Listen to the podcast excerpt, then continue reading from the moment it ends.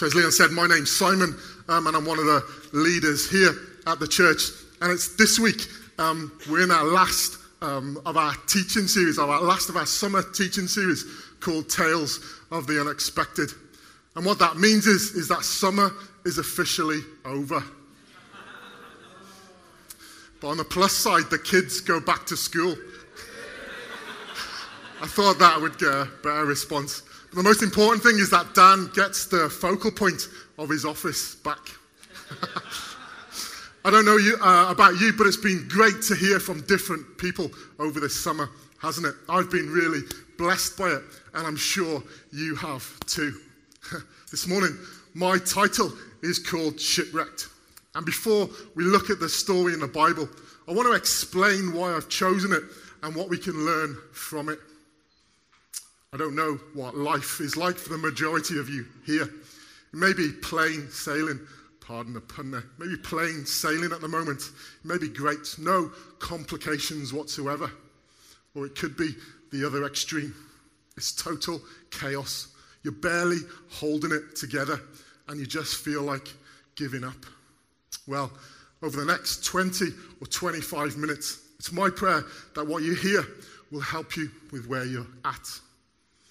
Hands up if you've ever been shipwrecked here this morning. We've got another hand. We had one at the nine o'clock as well. I totally wasn't expecting that. you see, we're going to hear and we're going to look at a literal one in the Bible in a few minutes. And it reads like something that could be out of a blockbuster movie. See, there's hurricane winds, violent waves, a ferocious storm that lasts days where not even the sun or the stars could be seen. There's imminent danger, fear of loss of life, loss of cargo, and loss of hope.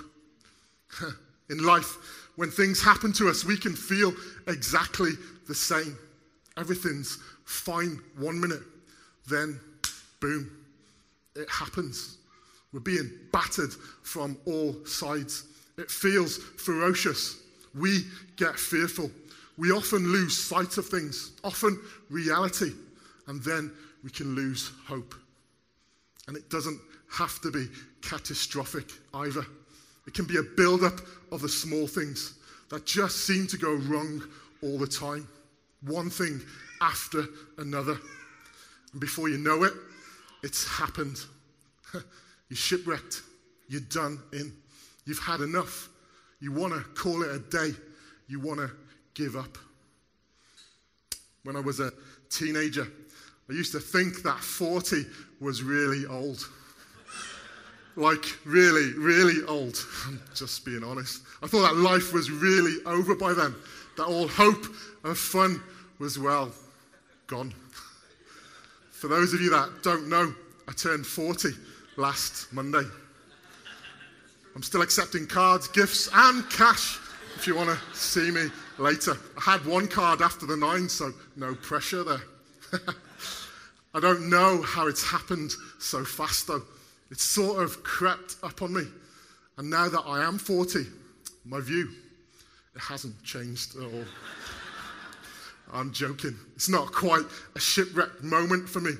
But when you open your first present from your beloved wife on your birthday, and it's anti aging moisturizing cream, well, that was. I've had a, a, a bit of fun there. But for many, this is a serious issue. You see, fear of the unknown, fear of the future, fear of old age even turns into a loss of hope. And that becomes a reality. But me, I know the best years of my life are ahead of me. and that's because as a Christian, one of the greatest things I have is hope. Hope for my years left here on earth, and then for an eternity spent with Jesus. How amazing is that?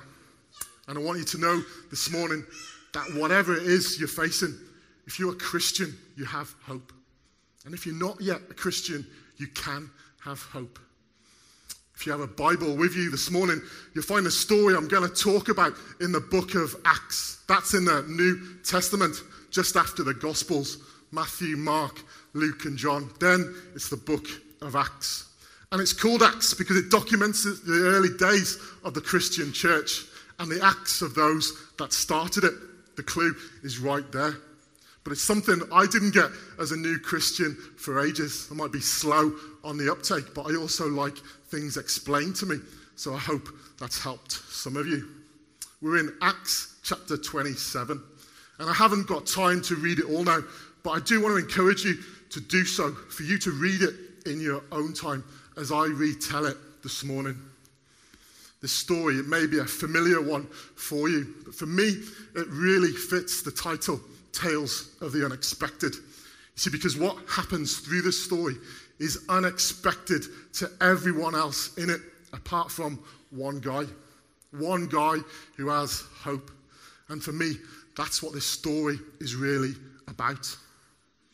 I'm not sure whether this is a British thing, but when things go wrong or go slightly wrong, we often expect the worst, don't we? We expect things to get worse before they get better. I know it's not an Irish thing because I've just come back from visiting there, and it's one of the most laid back, happy go lucky places I've ever been to. The stereotype is really true. And what I've also noticed as a Christian, and myself included here, is that when things go wrong, we often concentrate on the disaster rather than our master. And I wanted to rap that. That's just for the youth guys there. Respect. I've just showed my age there.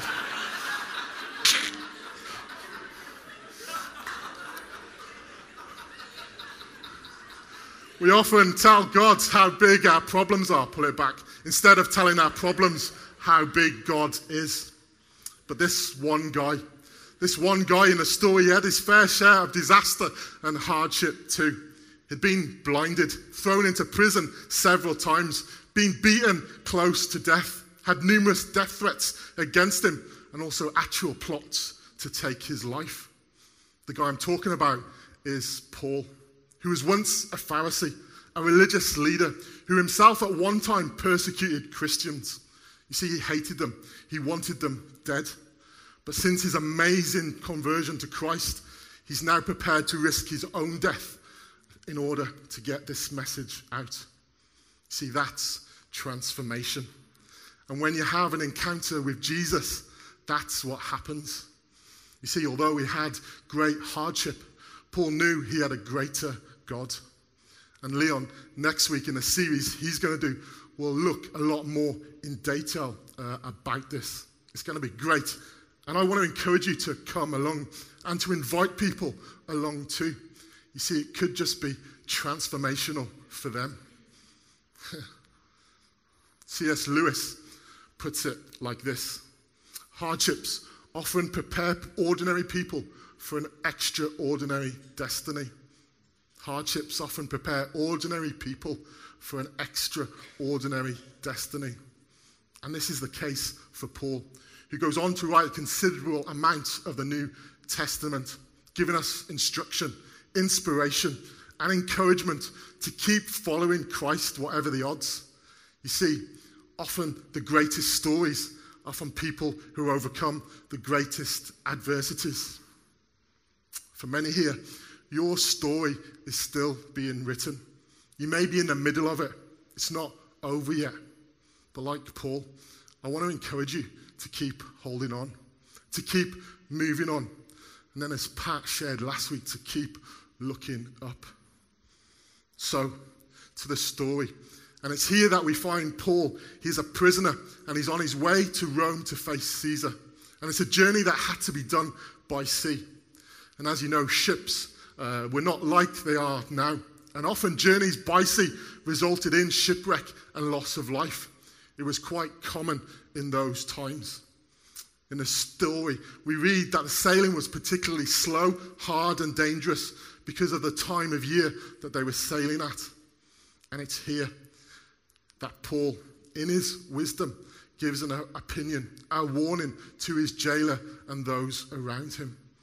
Verse 10 says this Acts chapter 27, verse 10. Men, I see that our voyage is going to be disastrous and bring great loss to ship and cargo and to our own lives also. Verse 11, but the centurion, instead of listening to what Paul said, followed the advice of the pilot and the owner of the ship. I want to stop here for a minute because I want to look at the lessons we can learn from this. You see, I believe the best, the Bible is the best book for doing that. And I know this may not be the case for everyone here, as sometimes some things are out of our control and they do just happen to us. But also sometimes there's a warning. And it may be from a loved one, a friend, a mother, a father, a husband, a wife, a pastor, and even from God. That if you keep doing what you're doing, there may be trouble ahead. There's a song there. It could be friendly advice, loving advice, godly advice, parental advice. When it's Leon's advice, it's time to worry, guys. We've possibly all been there, though, haven't we? And I see lots of heads nodding as I'm speaking. And that's from people who have had advice and not taken it, but also from people who have given the advice. they're not only nodding, but they're smiling too. I'll be speaking to you guys in a minute. Often, though, I want to point out there is a warning. And for some, you've already had it. You know the signs. You've already had some advice too. And God has spoken and He continues to speak. And what I want to say is to simply listen and then to take notice and to act. You see, because if you keep doing the same thing and expect different results, it's not going to happen. The only change that you can make has to be done by you. Back to the story. And as they continue on their journey, a storm starts to stir. Winds and waves are battering the ship. Everyone's on high alert. Lifeboats are being prepared. The anchor is lowered to try and bring some stability. They're throwing cargo overboard in desperation. The storm has lasted days. During that time, they've neither seen sun or stars, the story tells us. It's been relentless. Nobody has eaten. They haven't had the time, and it hasn't been safe to do so. The storm continues to rage. And it's in verse 28 that we read finally, they gave up all hope of being saved. It amazes me what some people in this church have been through and how they've come through it. And that's because of the hope they have in an amazing God we believe in. It's not been easy, but they've held on to hope. And more importantly, they've held on to God. It also amazes me outside of the church and what people go through. See, my heart breaks for them because of the lack of hope they have. And as Christians, it's something we have to change. See, we all know that God can make a difference. He may not take the storm away, but He's with us in it. And He helps us to get through it. That's the hope we have. And it's here that I really want to push the Alpha course. We have an amazing opportunity, myself included, to invite people, to invite someone. Those that have have seen the difference it makes. Some of their friends, some of their family are here today as a result, and they're following Jesus. I want to encourage you to step out and ask someone. You know, the worst they can say is no. But if it's a yes, then that could change everything. And if you're new here this morning, if you're exploring the Christian faith, and you may have lots of questions, I'd love to see you there. Like Leon said, I run it with a great team. And there's a free meal, free dessert, free tea, free coffee, free juice, free pen, free book, free anything you like. Just come along. Have I sold it enough there? There's a sign up sheet at the back in the welcome area. Or come and have a chat to me at the end of the service. I'd love to speak to you. It starts a week on Monday. That's the 9th of September, 7:30 in the community zone. We're back in a story. And it tells us that they've given up all hope of being saved. And it's here that Paul decides to stand before them and tell them, I told you so. Verse 21 reads, Men, should have taken my advice not to sail from Crete. Then you would have spared yourself this damage and loss. Basically, what he's saying is, if you, would, you wouldn't be in this mess if you'd have listened to me. How many of you have heard that statement? How many of you have said that statement? How many of you have thought that statement? I'm talking to the nodding, smiling brigade from earlier now. You see, the world is great at saying, I told you so. Possibly after not taking the advice given and messing up. The first thing they come back at you with is, I told you so. And I want to speak to the Christians here this morning for a minute. Uh, the enemy is great at this too. You see, after you've sinned, after you've messed up, the loudest voice you hear is, I told you so. you see, that's his main game plan. It's to get you to believe that you haven't changed, that you'll never change, that you have no hope, you'll never be free. But it's the same Paul that reminds us of what Jesus said. It's in Galatians, it says, For freedom that Christ has set us free. It's for freedom that Christ has set us free. And God Himself says, I know the plans I have for you, and therefore a hope and a future. Our hope is so important to us as Christians, and we're called to share that hope. You see, hope means hoping when everything else seems hopeless. And I don't know about you, but when the chips are down, I want to be with someone that has a different outlook, who has a hope that things can change. And this applies if you're not yet a Christian too this morning. Don't be an I told you so person. You see, that just looks backwards. It's no help and it offers no hope to the person involved. You see, instead of adding to their problem, offer a solution to it. Speak hope into it because that has the power to change things. Paul does this. He offers a solution and he speaks hope into the situation. He doesn't leave it at, I told you so. He goes on to say, but. And I was going to use the phrase, be big butt people, but I wouldn't wish that on anyone. Paul does this. and in verse 22, it goes, it says this. But now I urge you to keep your courage, because not one of you will be lost, only the ship will be destroyed. Last night, an angel of the God to whom I belong and whom I serve stood beside me and said, Do not be afraid, Paul. You must stand trial before Caesar, and God has graciously given you the lives of all who sail with you. Keep up your courage, men, for I have faith in God that that will happen, just as He has told me. Nevertheless, we must run aground on some island. See, in this moment, Paul has changed the atmosphere. His hope in a, is in a God who has spoken, and he's passing it on. See, where no one listened to him in the beginning, he now has their undivided attention. The storm hasn't stopped, there's no change in the circumstance, but something has changed inside of them. And this is how it is with God often. You know, He calms the storm on the inside before He deals with the one on the outside. You see, He wants us to trust Him, to know that He is faithful, to know that He works all things together for good for those that love Him. He offers His love, His peace, His comfort, His assurance, all the things we need to know in order so that we can grow. It's often then, when that's happened, he looks at the storm on the outside. And it's often then, too, that the storm doesn't seem that big anymore. But how many of us, if we're honest, can say that we do that? It can be sometimes that we're not looking for that.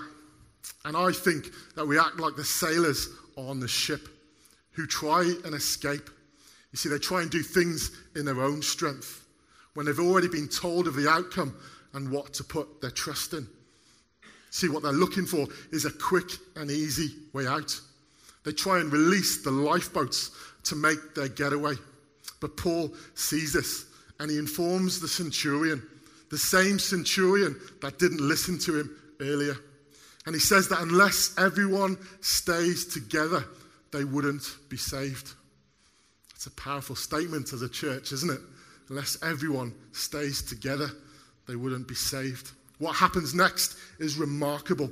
The centurion gets the soldiers to cut the ropes and that the lifeboats drift away. Paul's got their undivided attention and they're listening to him. And what I want to say here is that that same person you may have given advice to, who may have not have listened after, at the time, but on their realization of that, and if they come back to you, please don't tell them, I told you so. Because it could be that this time they are willing to listen and that you are the person to help. Also, sometimes there isn't a quick and easy way out. And instead of focusing on our, um, att- instead of focusing our attention on the, on the problem, let's focus it on God. See, that's how our faith grows. And it's how we know He is faithful. Back to the story. And it's now been 14 days, two whole weeks, and there's been no let up. It's been relentless. They've been in constant suspense and have gone without food. They haven't eaten anything, the story tells us. And I love this next part of the story because it shows the difference that Paul has made. The hope and the assurance he has in his Lord is evident, and he's passing it on. See, verse 34 to 38 says this Now I urge you to take some food. You need to survive. Not one of you will lose a single hair from his head. After he said this, he took some bread and he gave thanks to God in front of them all. Then he broke it and began to eat. They were all encouraged and ate some food themselves. Altogether, there were 276 of us on board. When they had eaten as much as they wanted, they lightened the ship by throwing the grain into the sea. What amazes me about this that, is that in the middle, in the middle of a raging storm, Paul gets everyone on board, 276 in total, to stop and to pause. He then encourages them further. He prays and then he gets them to eat. It's totally different to how the story has started. I don't sense any panic here. And they don't rush their food down either. Indigestion is not something they want to add to the list. You say it says that they had when they had eaten, when they had eaten as much as they wanted. And guys, 14 days without food, they'd have been starving. And then the number 276. Feeding you guys. it's going to take some time. And this is this that amazes me. See, they're in the middle of a literal storm where fear of shipwreck and loss of life is imminent. They stop, they pause, they pray, and they break bread together. And in a moment, we're going to do that. We're going to stop. We're going to pause. We're going to sing. We're going to pray. And then we're going to break bread together. See, I want you to know that every single person has a hope here this morning. And that's because of what Jesus has already done. Regardless of whether you know that fact or not, your future is secure. And it can be secure. And if you're new, if you're exploring, and you're like, how is that even possible? Then please come and chat to me at the end, or chat to the person you've come with. Your storms don't determine your life, but they can define it. They can define it for good or for bad. That's if you let them.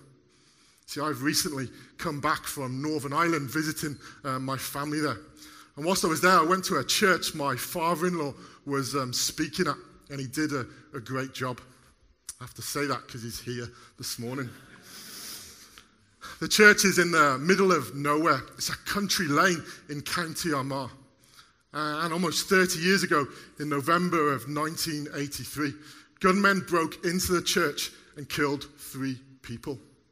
It would have been a lot more if it wasn't for the bravery of others.